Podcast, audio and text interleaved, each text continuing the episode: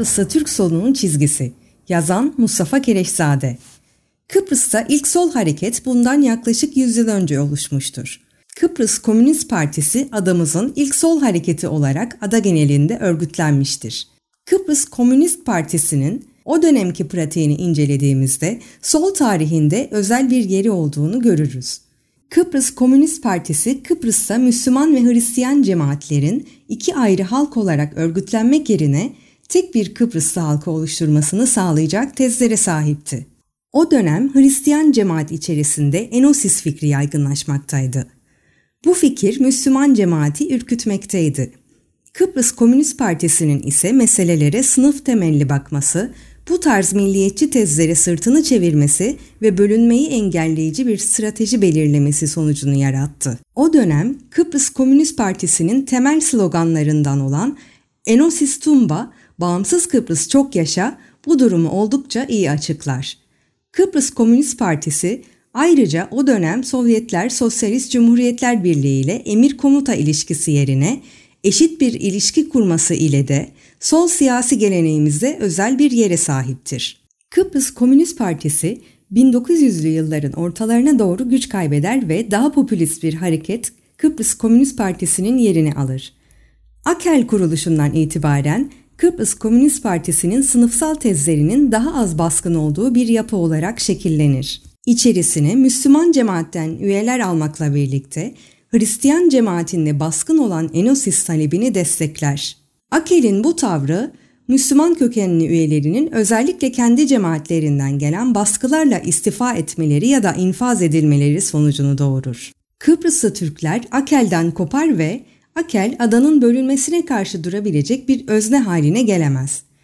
Akel siyasi çizgi olarak Sovyetler Birliği Komünist Partisi çizgisini benimser ve özgün bir sol hareket yaratmak yerine ana vatan Sovyetler Birliği'nden gelen direktifler doğrultusunda hareket eden bir parti olur. 1974'te adanın bölünmesiyle birlikte adanın kuzeyinde örgütlü bir Kıbrıslı Türk solu olmadığından bir boşluk oluşur ama bu boşluk çok uzun sürmez. Sosyal demokratlar Adanın bölünmesiyle birlikte özellikle Türkiye ile etkileşimler artar. O dönem Türkiye'de iktidarda Ecevit'in olması, dünya genelinde sosyal refah döneminin yaşanıyor oluşu ve o dönem adanın kuzeyinde kalan kitlerin de etkisiyle sosyal demokrat bir yapı oluşur ve Toplumcu Kurtuluş Partisi adını alır. Demokrasi mücadelesinde solda yer alan TKP, sosyal demokratların emek sermaye çelişkisi karşısında muğlak tavrı sonucu sınırlı bir mücadele şekillendirebilir. Sovyetler Birliği Komünist Partisi çizgisi 74 sonrası Türkiye'de yüksek öğrenime giden öğrencilerin o dönem önemli bir gücü olan Sovyetik çizgideki Türkiye Komünist Partisi ve ona bağlı İlerici Gençlik Derneği ile etkileşime girer. Bu etkileşim sonucu ise KÖGEF kurulur.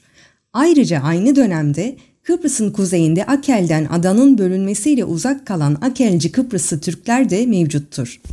Denktaş yönetimine karşı 1970 yılında kurulan lakin pek başarılı olamayan Cumhuriyetçi Türk Partisi adaya dönüşleriyle birlikte Kögefliler tarafından ele geçirilir.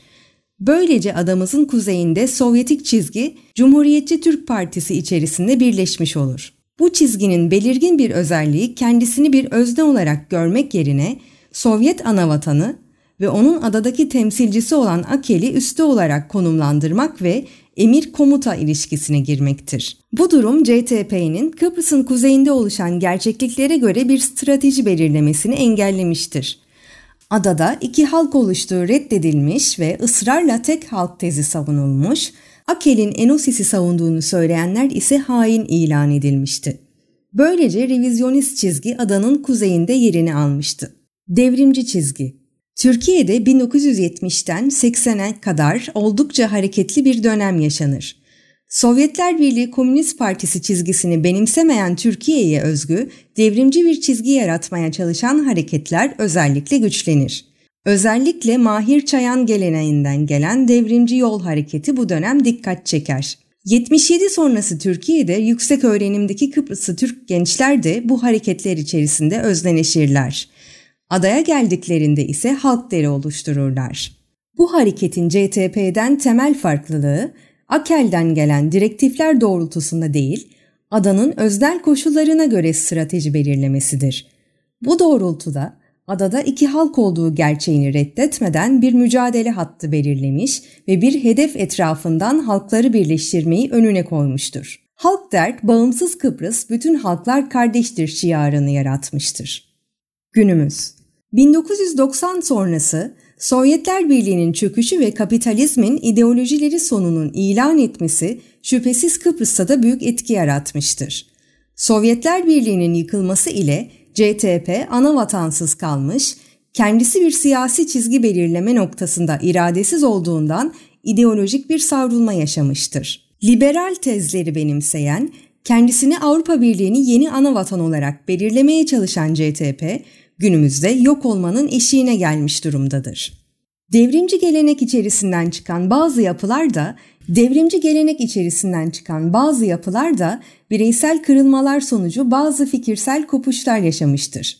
Özellikle postmodernizmin sınıfsal bakıştan kopuk ve salt kimlik siyasetlerine odaklanan görüşleri devrimci siyasetlerle etkileşim haline girerek onları ortadan kaldırmıştır. Böylece mücadelesizliği örgütleyen, kitleleri depolitize eden ve böylece sistemi rahatsız etmeyen boykot siyasetleri ortaya çıkmıştır. Kıbrıs'ta 90'lı yılların sonundan günümüze kadar gelen zaman toplumsal mücadelelerle şekillenmiştir. Halkın sisteme karşı tepkisi arttık sonra sol çizgiden çıkmış siyasi hareketlerde sarsılmakta ve çökmektedir. Aksine devrimci çizgide ilerleyen hareketler ise gün geçtikçe emin adımlarla ilerlemektedir.